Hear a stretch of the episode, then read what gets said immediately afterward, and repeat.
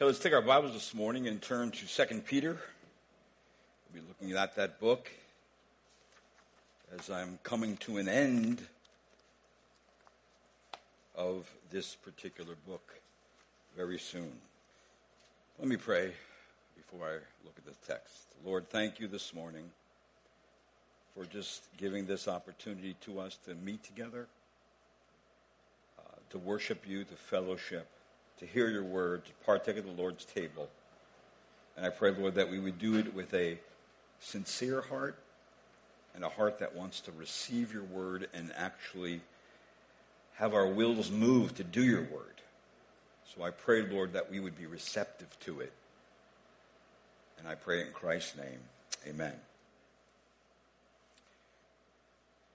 Now, the second coming is the supreme hope of the church. Jesus promised that he would come back again.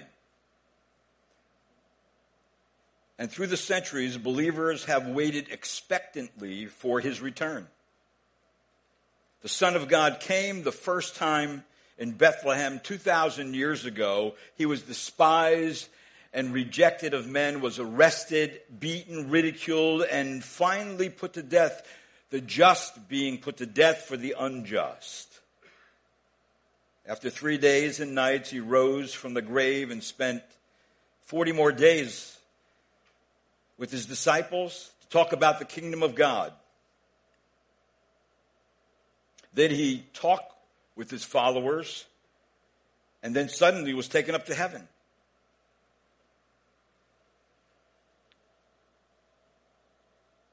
You know, among the very small community of the military special forces, when they would prepare for their missions, they had a statement that they used to quietly tell each other, and it was a statement of reality. And the statement really was this prepare to self rescue because no one is coming.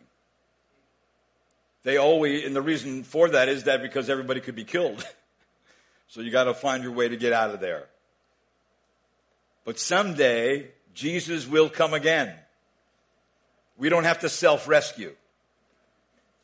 And just as the angels promised on the, the day of our Lord's ascension, that he is coming back again. Since then, the church has spoke about him, has sung about him, has written about him, has preached his gospel and taught his word, and we also pray to the Father in the name of Jesus Christ. See, the true church longs to see Jesus. Suddenly, he will come. Again, he promised that. In fact, the New Testament mentions this over 300 times. No one knows the exact time Jesus will return, but Christians are not in darkness, as it says in Thessalonians, that that day should overtake them as a thief. The admonition for the believer is not get ready, but be ready. And if you noticed that the Lord has delayed his coming, and for good reason, and knowing what reasons, knowing the reasons for his delay should cause you and I to rest securely in the character of our God and our loving Savior Jesus Christ and should cause us to wait for and love His appearing. Now, what are the reasons for Christ's delayed return? Well, that brings me to the text in 2 Peter chapter 3. Look at verse number 8. It says, But do not let this one fact escape your notice, beloved that with the Lord, one day is like a thousand years, and a thousand years like one day. So the first reason why the Lord is delaying is because the Lord is unlike us. He's unlike us. God is outside of time. That means that God's relationship and view of time is enormously different from our own. And remember, this is all in the context, 2 Peter, of rebuking and exposing false teachers. The false teachers fail to grasp the vital attribute of the eternality of God. That God is not bound by the constraints of time signatures like we are the past, the present, the future. And it was Vern Poythress who said, God does not complete, God, God does not compete with time, nor is he trapped by time. Everything that happens, it happens exactly when God planned it to happen. So God is outside of time. Thus, to God, one day is like a thousand years, and a thousand years like one day. However, the false teachers, because the second coming, has not occurred within the concept, their concept of time, it serves for them to be a verification that the idea of the parousia or the coming of Christ is unfounded. In other words, the question was, where is this coming? Where is he? It's been a long time. I don't see any, I don't see any visible things that he's coming. It just shows their skepticism. See, God, He is Lord over time. I remember when I was a little boy and my parents would announce that this next weekend we'd be driving to Pennsylvania to visit my grandmother and my grandfather. A trip to my grandparents was always an adventure, so I often looked forward to visiting. I would ask my mom, how long would it take to drive there? And she would say about three hours. And on the way, we will stop and get some hot dogs and ice cream. Now, I don't, I don't know if you ever went past Hot Dog Johnny's there going towards the Delaware Water Gap and get a good hot dog and some buttermilk and even some ice cream. But good stuff. So I look forward to that.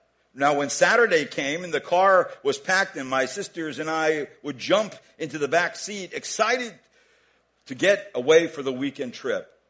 And once we got out of town and onto the highway, about 30 minutes into the trip, the infamous question was presented to my parents, and I think you can guess what it is. Are we there yet? And that question would be asked several more times with greater intensity and in different ways. How much longer?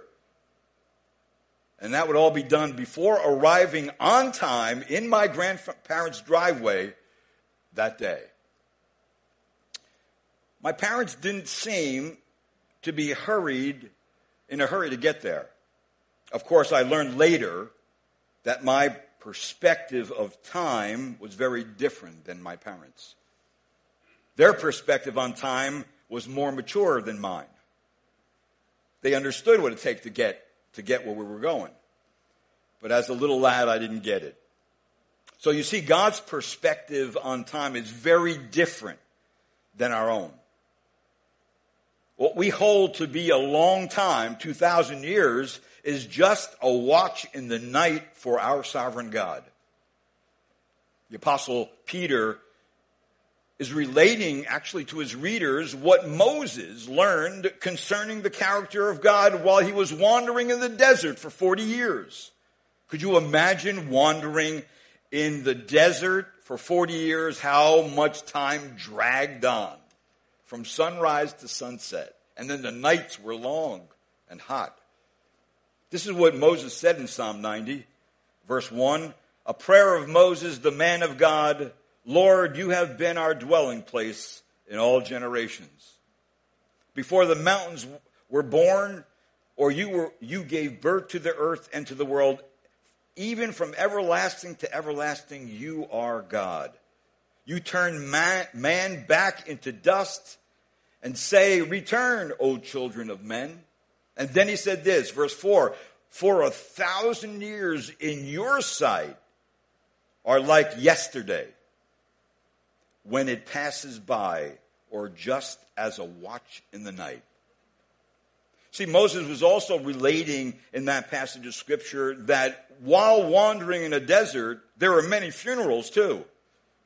All right, a whole generation had to die before they got to the promised land and they could go in. So probably they had at least maybe a couple funerals a day, maybe in the desert. We will never know that. But it was bad news too. So when we are tempted to think like a skeptic, because we are being bombarded with bad news every single day in our country, we must consider these verses. When we see how much hatred and bad news and violence and unkindness and death that is in this world, we may think, if God is good, why is he taking so long to set things right? Now we, uh, we may have thought that. But when that thought comes into your mind, you must remember God's perspective on time is very, very different than our own. But you can bank on this. He promised he's coming back. That truth remains unmovable. So see, the first reason that the Lord is delaying is because he's not like us. And we have to just trust him that what he says and what he's going to do will come to pass because everything he said in the past came to pass. So we have to trust him. A second reason for Christ's delay is found in verse number 9 of chapter 3 of 2 Peter. And the Lord, it's this, the Lord's patient toward us. Notice what it says in verse 9 the Lord is now slow about his, is, is not slow about his promise as some count slowness, but is patient towards you, not wishing for any to perish, but for all to come to repentance. See, the Greek term used here is the term that really describes the patience and the long suffering that God has. It, it brings out the large amount of constraint the Lord displays to contain his anger, to hold back his wrath, to hold back his second coming. In fact, the word uh, in the Greek is macro thumeo, macro meaning large, that he has a large amount of power to restrain his own judgment coming. And he does that. And thank the Lord he does that. It means to delay, to slow, to, to be forbearing. The false teachers, they just don't understand who God is. Therefore, they also fail to consider the gracious ways of God. Yes, in relation to time, it does seem things are moving slowly and are taking a long time to pan out. But that's when you get to a certain age, that kind of changes. And because of this delay, one may conclude that all remains the same, or maybe God has forgotten or changed his mind and forgot to tell someone. See, the mockers were accusing God of being slow or not being involved at all. Here's the wonderful thing about our Lord he has not left us to speculate about the reasons for his delay. He tells his children what he is doing.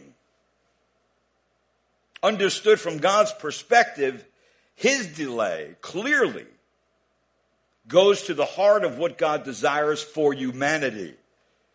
His delay is evangelistic, and God is on schedule the parousia, the coming of the Lord, has been delayed due to God's patience in seeking redemption for all his sheep. In other words, God is not wishing, He is not willing that any of His elect will perish.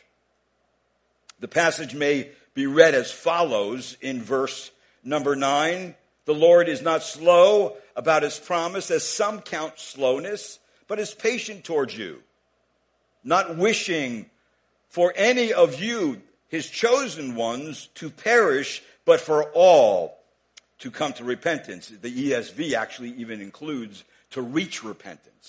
In other words, we're all going to make it there who are God's children. We're all going to make it there. See, the reason he is not acting is so all the chosen will come to repentance. God is waiting for all he has chosen to come to him, to believe in Christ, and to be saved. The lost souls have to have a change of heart, to turn from sin and to serve the true and living God. See, that's why I like what it says here that he is patient toward you, toward, uh, toward us, toward his people. The loving nature of God has led to his patience, desiring more time for more and more people to repent. It was J.I. Packer who helpfully comments on this particular way of thinking. And he said this Does not the existence of evil, moral badness, useless pain, and waste of goods suggest that God the Father is not almighty after all? He answers that with a question, for surely he would remove these things if he could. Then the answer is yes, he would. And he is doing so. How is he doing it? Through Christ. Bad people like you and I are already being made good and being sanctified by the Spirit of God, made ready for His presence right now. Also, new pain and disease free bodies are on the way and a reconstructed cosmos with them. So if God moves more slowly than we wish in clearing out evil from his world and introducing a new order, then we can be sure about this. It is in order to widen his gracious purpose and include in it more victims of this world's evil than otherwise could have been done. See, the Lord's doing it why? So people can be saved. People could be saved. So your, your children could be saved who are not saved yet. So your neighbor could be saved. So your co- co-worker could be saved. So your grandparents and your parents can be saved if they're not saved yet. See, God is waiting patiently so the church could do its job too, to go and tell people about what the Lord Jesus Christ has done. See, have you received the gift of forgiveness of sins and eternal life, only to be found in repenting of your sins and receiving Jesus Christ as your own Lord and Savior? Have you done that? Do you know somebody who hasn't done that yet? Are you praying for them and asking the Lord to send you to speak with them? When the offer of the gospel is given to anyone, to you or anyone else, we should never despise the offer of mercy and grace because it may not come again. See, we must all thank God for his great patience and his long suffering toward us. Not only in bringing us to salvation, but even now in our sanctifications, he's patient with us. He's gracious to us. He's good to us. He's kind to us. And that should cause us to be very thankful for our salvation and not ever take it for granted. There's a third reason for Christ's delay found in verse number 10, the beginning of verse number 10, and it's this the Lord's return will be surprising.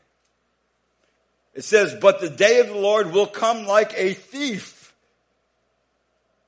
Now, let me backtrack a little bit because remember, the context of false teachers is in the background here. The distorted thinkers the th- distorted thinking of the scoffers and the mockers with their distorted reality, their twisted morality, and their perverted spirituality will not be ready for this surprise. A judgment will come on the mockers and deniers when the Christ, when the coming of Christ and the final judgment of God fall on the ungodly of this world. The false teachers spoken of in chapter 2 are again manifested by their denial of Christ's coming, their denial of God's final judgment, which allows them to live the way they want. The free living teaching that they display to their audience to justify their lifestyle. But just think, who could let himself or herself go into immoral excess or some sin if they really believe that the Lord is coming at any moment, ready to return to judge the living and the dead. If they really believe that, would they change what they're doing? I believe they would. If they said they believe it and there is no change, they don't believe the first part. Because what you believe, you will do. What you say you believe and don't do makes you a hypocrite. So you see the dangerous result of free living teaching of the false teachers was an outright denial of Christ's coming and final judgment. And moral laxity is always to be found in false doctrine in some form or another. A Sunday school teacher asked her class, what is false doctrine? One of the, her pupils, the son of a physician, had this answer. He said false doctrine, doctrine is when a doctor gives sick people the wrong stuff. How true is that? False doctrine is false doctoring.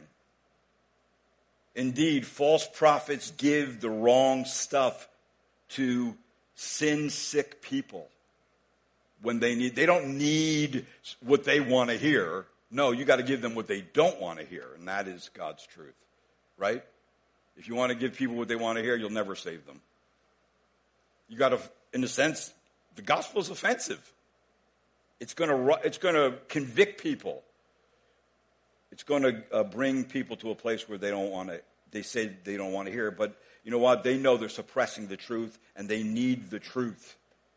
So false teachers and those who follow them do not live in light of eternity. Their temporal mindset keeps them earthbound, pursuing only what they can acquire in this earthly realm. It was Leland Ryken, used to be the pastor of 10th Pres in Philadelphia, now the president of Wheaton University, rightly said, faith, real faith, orients a person to eternity whereas scoffers remain children of time.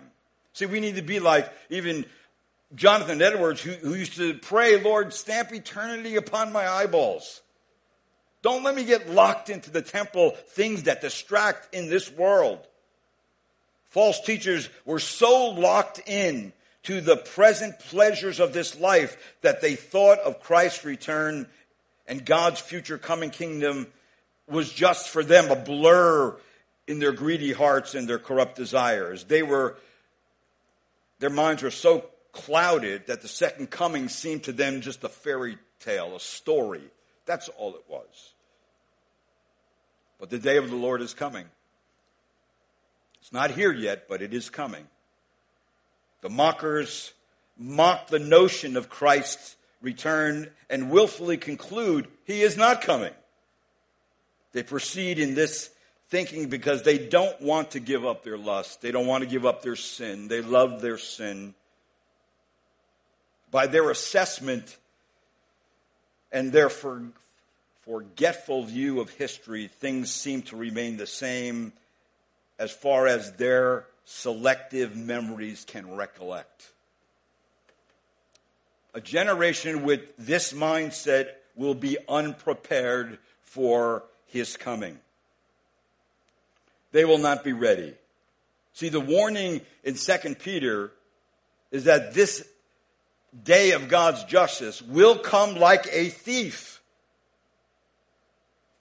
like a burglar who comes in by stealth to swift, sift through your belongings while you sleep, trying to come in undetected. See, the day of the Lord will happen when people least expect it and are least prepared for it. Even though they have been given ample evidence it will happen. People in general will be ignorantly unprepared. And false teachers undermine the belief in God's promise that He's coming. But God keeps His promises. And He will be back, and it will be just at the right moment.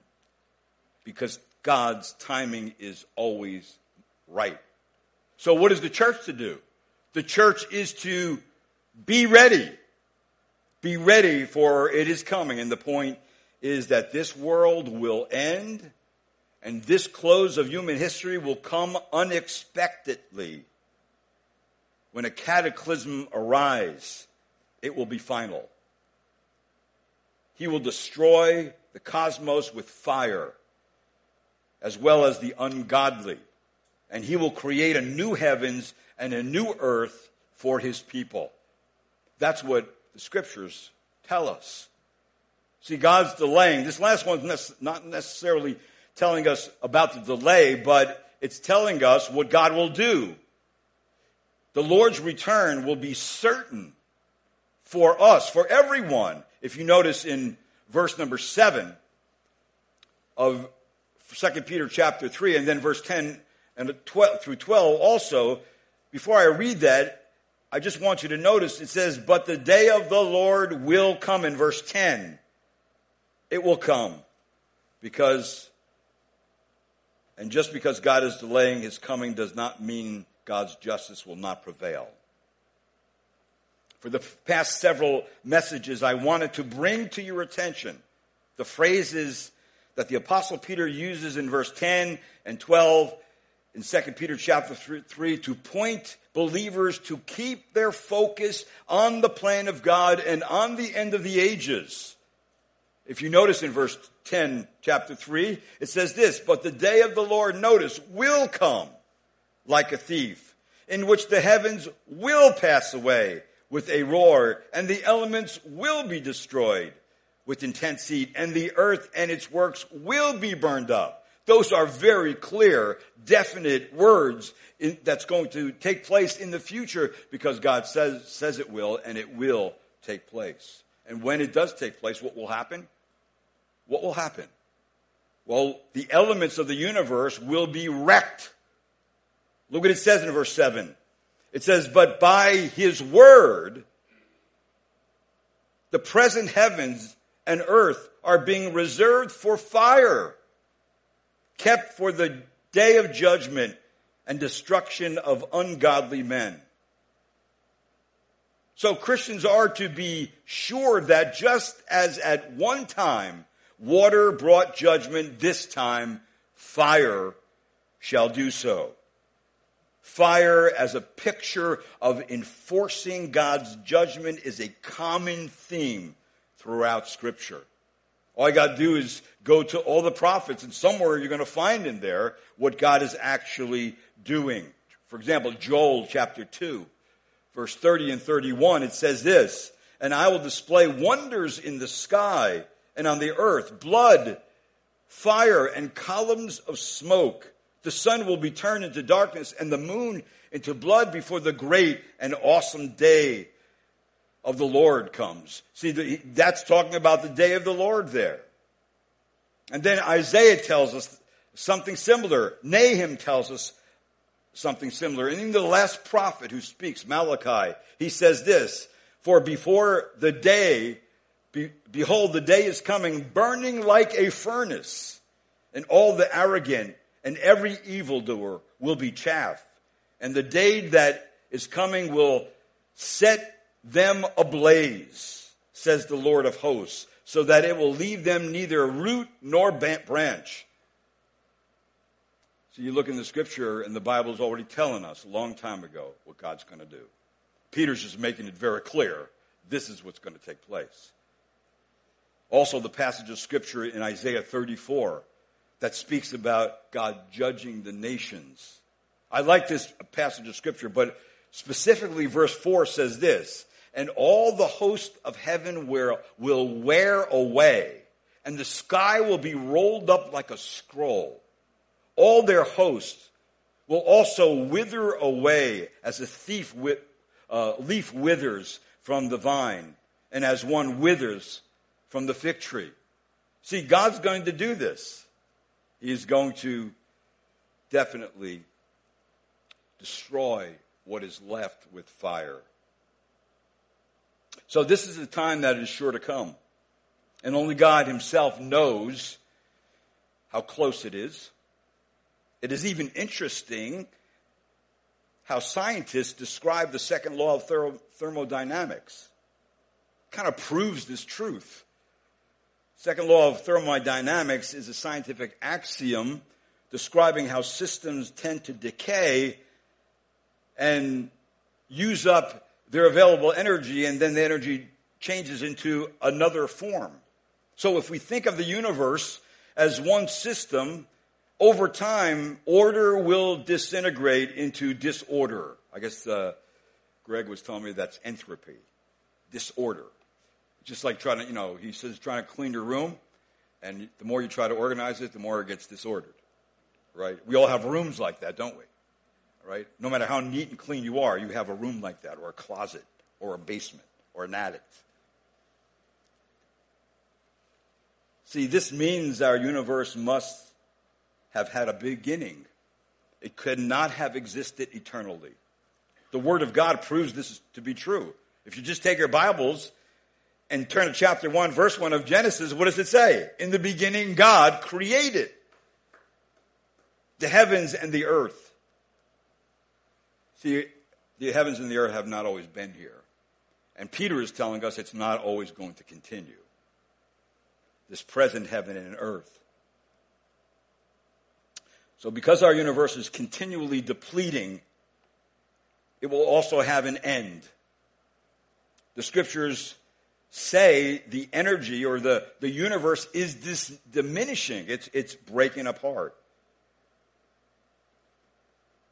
Like it says in Psalm 102, verse 25 and 26. Of old you founded the earth, and the heavens are the work of your hands even they will perish. But you endure,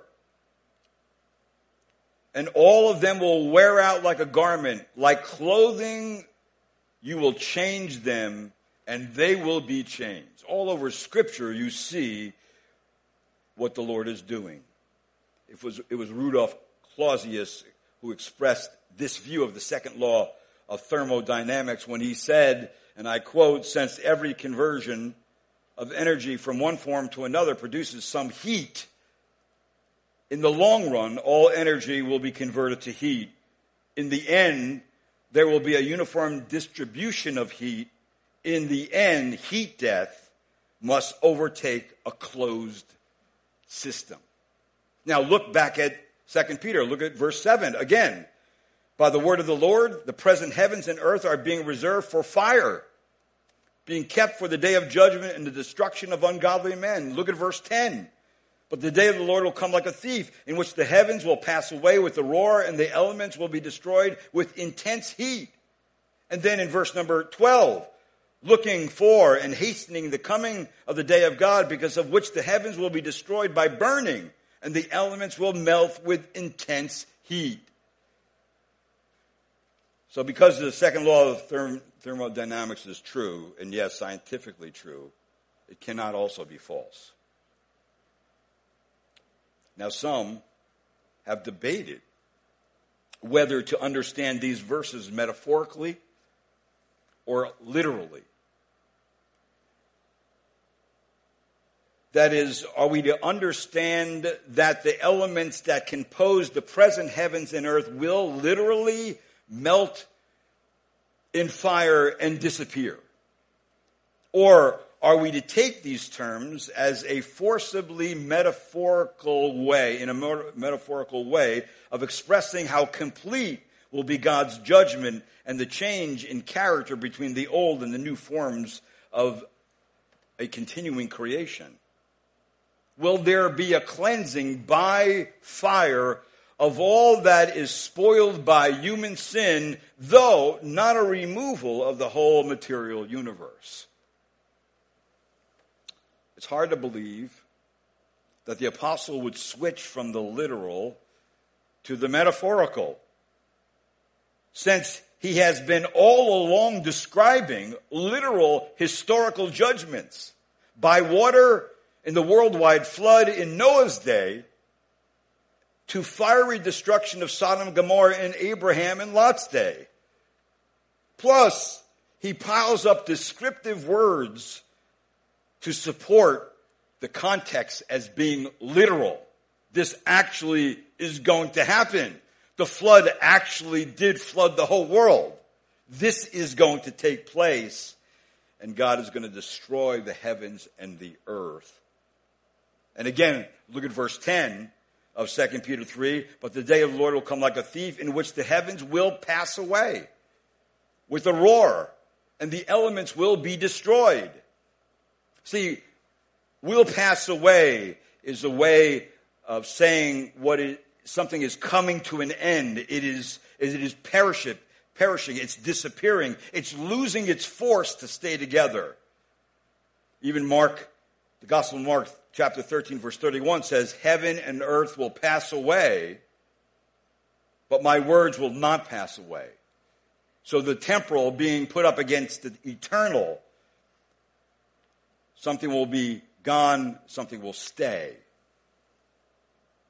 And then it says in verse number 10, will be destroyed.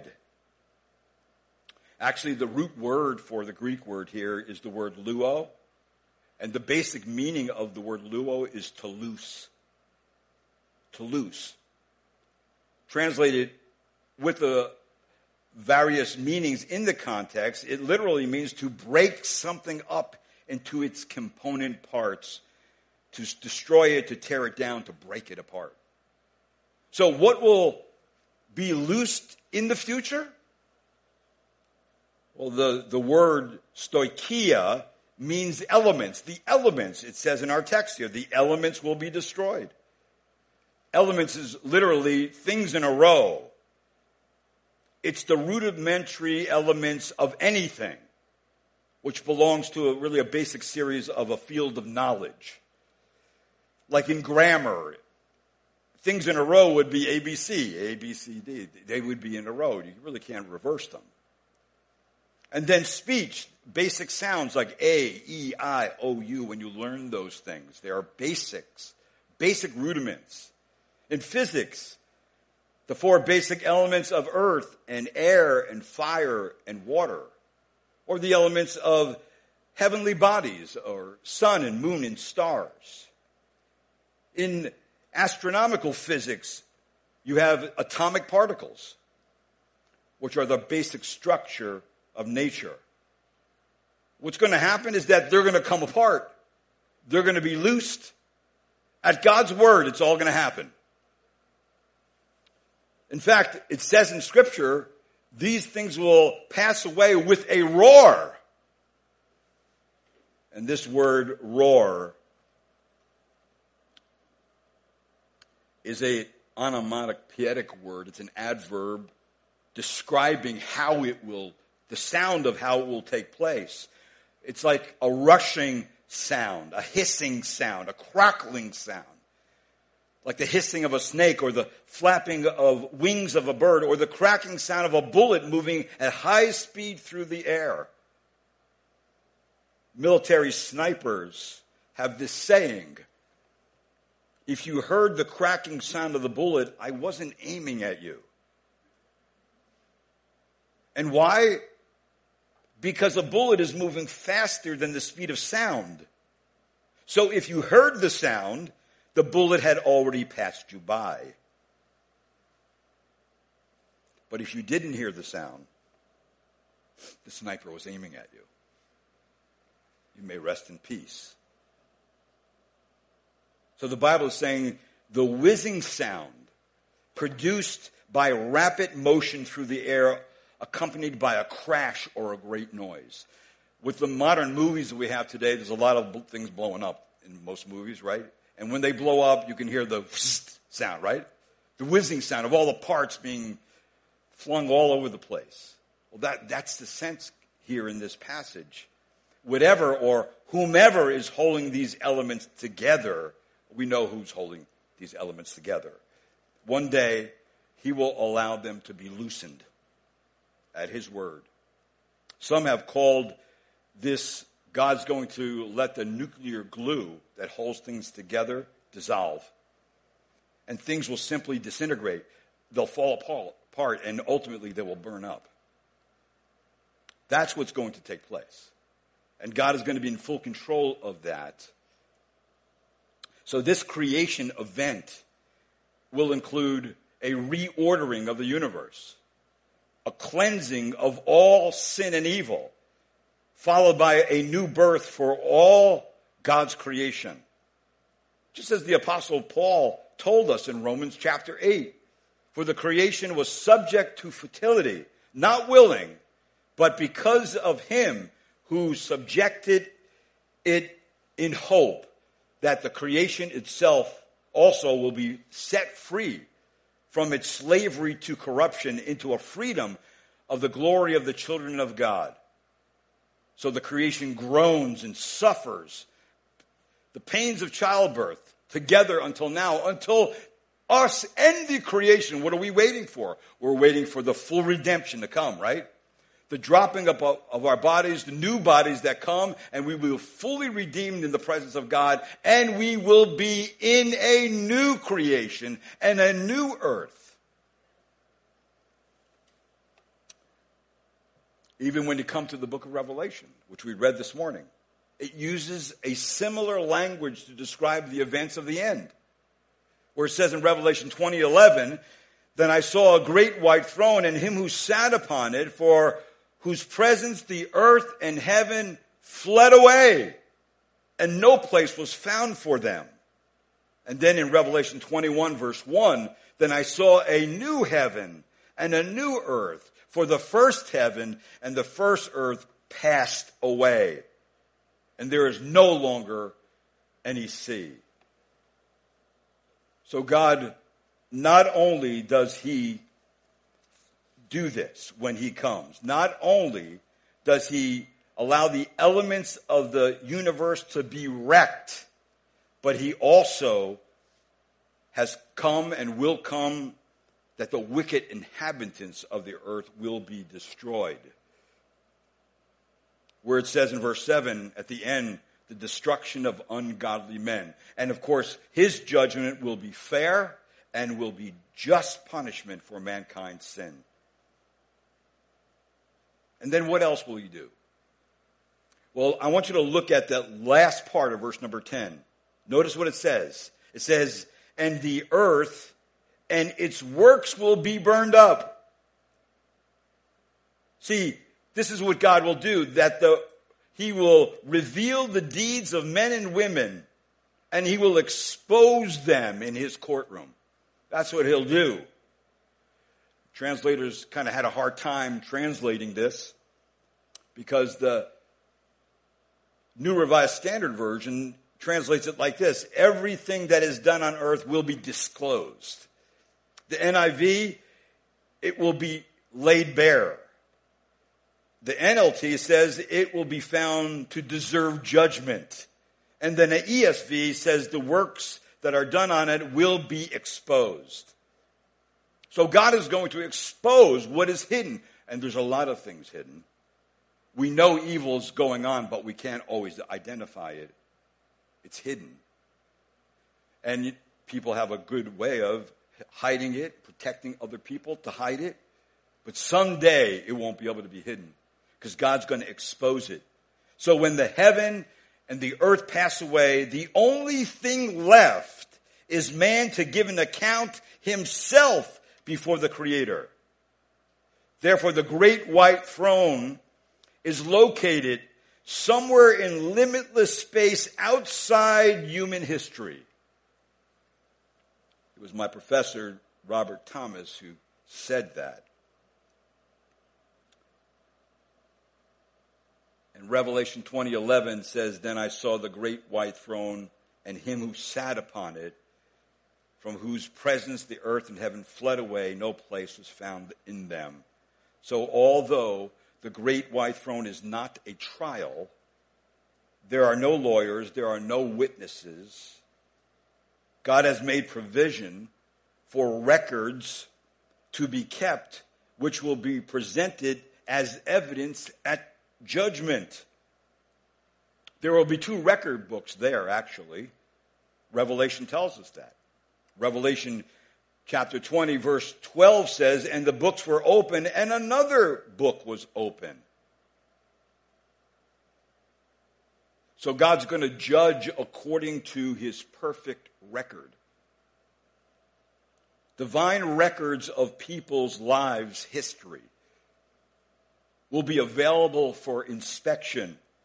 And this means that the record of each human being has been kept in God's books. And there will be two kinds of books. There'll be the first book will be the book of man's works in Revelation 12, 21, and the books were open. See, the record book of deeds of people are those who died. Now remember, this great white throne judgment is for people who died in their sin and not in the Lord. So they're going to be judged by God. A record of all people's deeds are kept by God. Memories, conscience, and violations of conscience. Sin acts, motives, character, thoughts.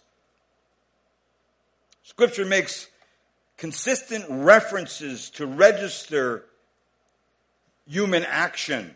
All kinds of human actions are re- registered in the book, uh, in God's Word. Malachi talks about the book of remembrance. Psalm talks about they will be in your book. Psalm 56 verse 8 says, record my lament, list my tears on your scroll. Are they not in your record? Matthew 12, 37 says, For by your words you will be justified, and by your words you will be condemned. So Revelation 20, 12, and books were open, and another book was open, which is the book of life, and the dead were judged from the things which were written in the books according to their deeds. And the sea gave up the dead which were in it, and death and Hades gave up the dead which was, were in them, and they were judged, every one of them according to their deeds. So God will reach back into a person's life to retrieve buried memories, half forgotten desires, and will bring these to an accurate and utterly faithful assessment at the bar of divine justice. Nobody will escape. God's work, God, the works of people are all written down. Secret sins will be brought to judgment. And God knows secret sins. He knows what's done behind closed doors. He's not blind to that. All of them are recorded and one day will be openly presented. Your skeletons will come out of your closets.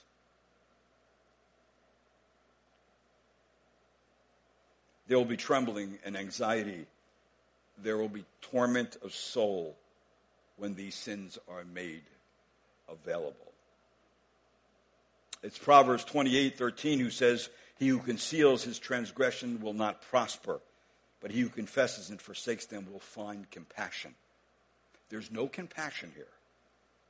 There's no mercy left. There's no grace. All there's left there is judgment.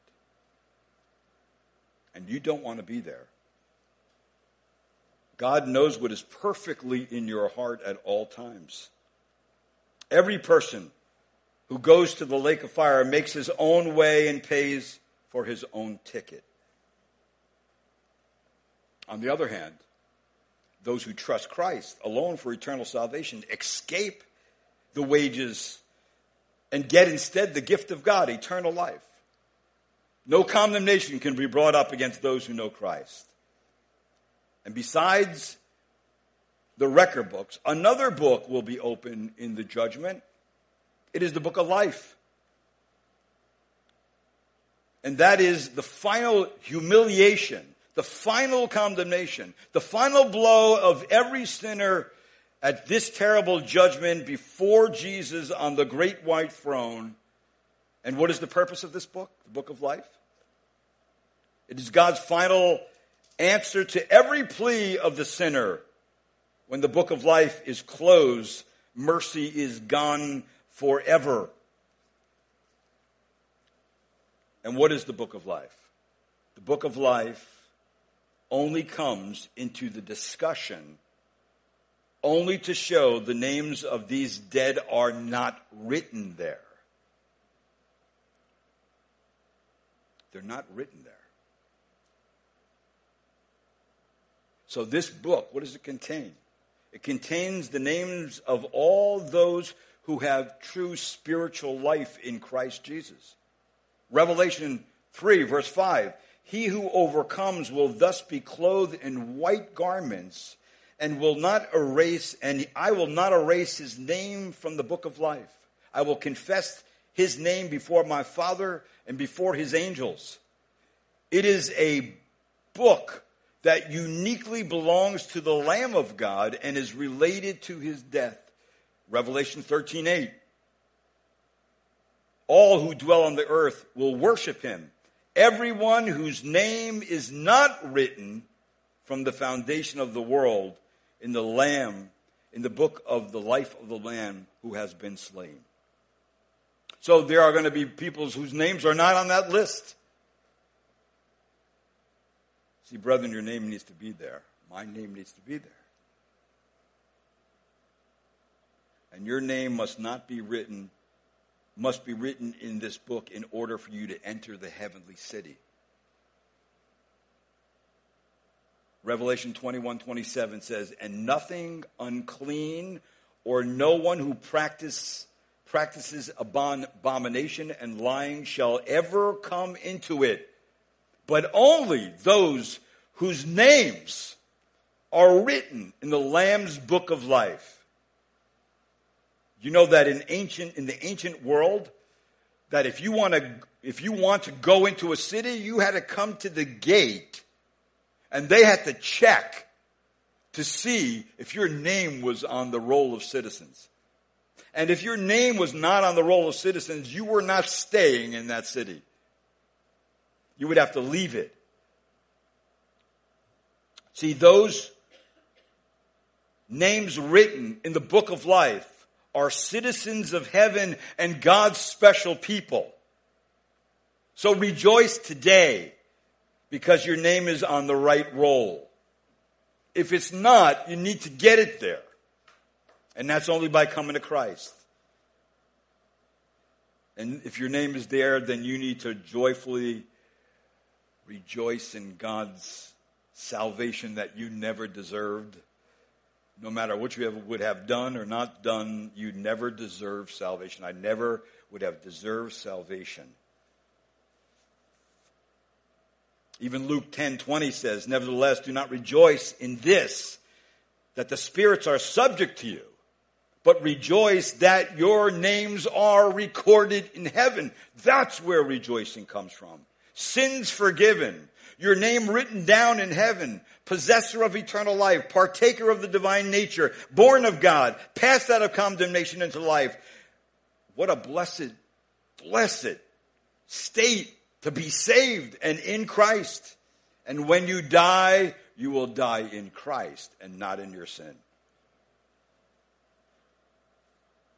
Delivered from the wrath of God at the cross, Jesus delivered all those who put their faith and trust in him. And I pray that your salvation would never be commonplace. But every time you think of how God saved you, it would experience, you would experience in your heart a fullness of joy.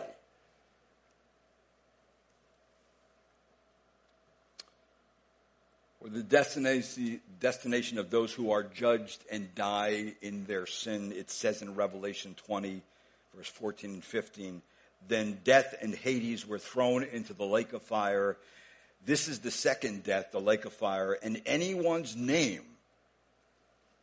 And if anyone's name was not found written in the book of life, he was thrown into the lake of fire.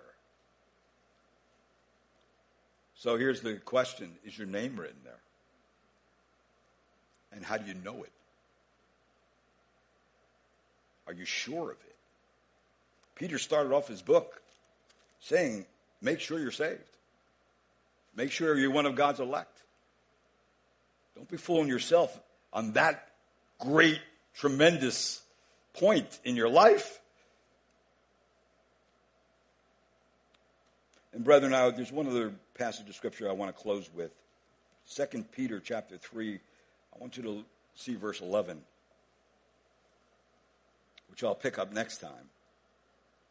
Now, here you are, you're the church, right? You say you're in Christ. You know things that other people don't know. And because you know what I preach today, it should automatically change your whole life, your whole direction. Look what it says in verse 11. It says, since all these things are to be destroyed in this way, here's the question. What sort of people ought you to be in holy conduct and godliness? Looking for and hastening the coming of the day of God, because of which the heavens will be destroyed by burning and the elements will melt with intense heat. Because you know this, where's your godliness? Where's your holiness? Do you have enough evidence to convict you of being a Christian? I pray you do. And, if, uh, and I pray that if you don't, today would be the day of salvation. Today would be the day you come and believe in Christ. Don't put it off any longer. And I'll pick that up next week. So, be ready. Because I tell you what, Jesus is coming. Let's pray. Thank you, Lord. Thank you for your kindness. Thank you, Lord Jesus, for your grace. Thank you, Lord, for your patience. Thank you, Lord, that you're not like us. Thank you, Lord, that your patience awaits those to come in salvation. And Lord, even in our sanctification, your patience is a very real thing that believers experience every day. But Lord, I pray that we would be found to be Christians, to live for you each day, to bear the fruit of our salvation, to know that we're elect, to know that our name is written in the book of life, the Lamb's book of life. And if it's there, it's because Christ did all the work, paid the price, turned away the wrath of the Father, took us from being enemies to becoming friends, and then he died, rose again to defeat Satan and death, went to heaven to pray for us and prepare a place for us, and he's coming again. I thank you, Lord, for these great truths that really do transform our lives the way we think, what we do, where we go. And I pray, Lord, it would always bring us to worship you in a better and clearer way, a more sincere way. And I just pray this this morning in Christ's name. Amen.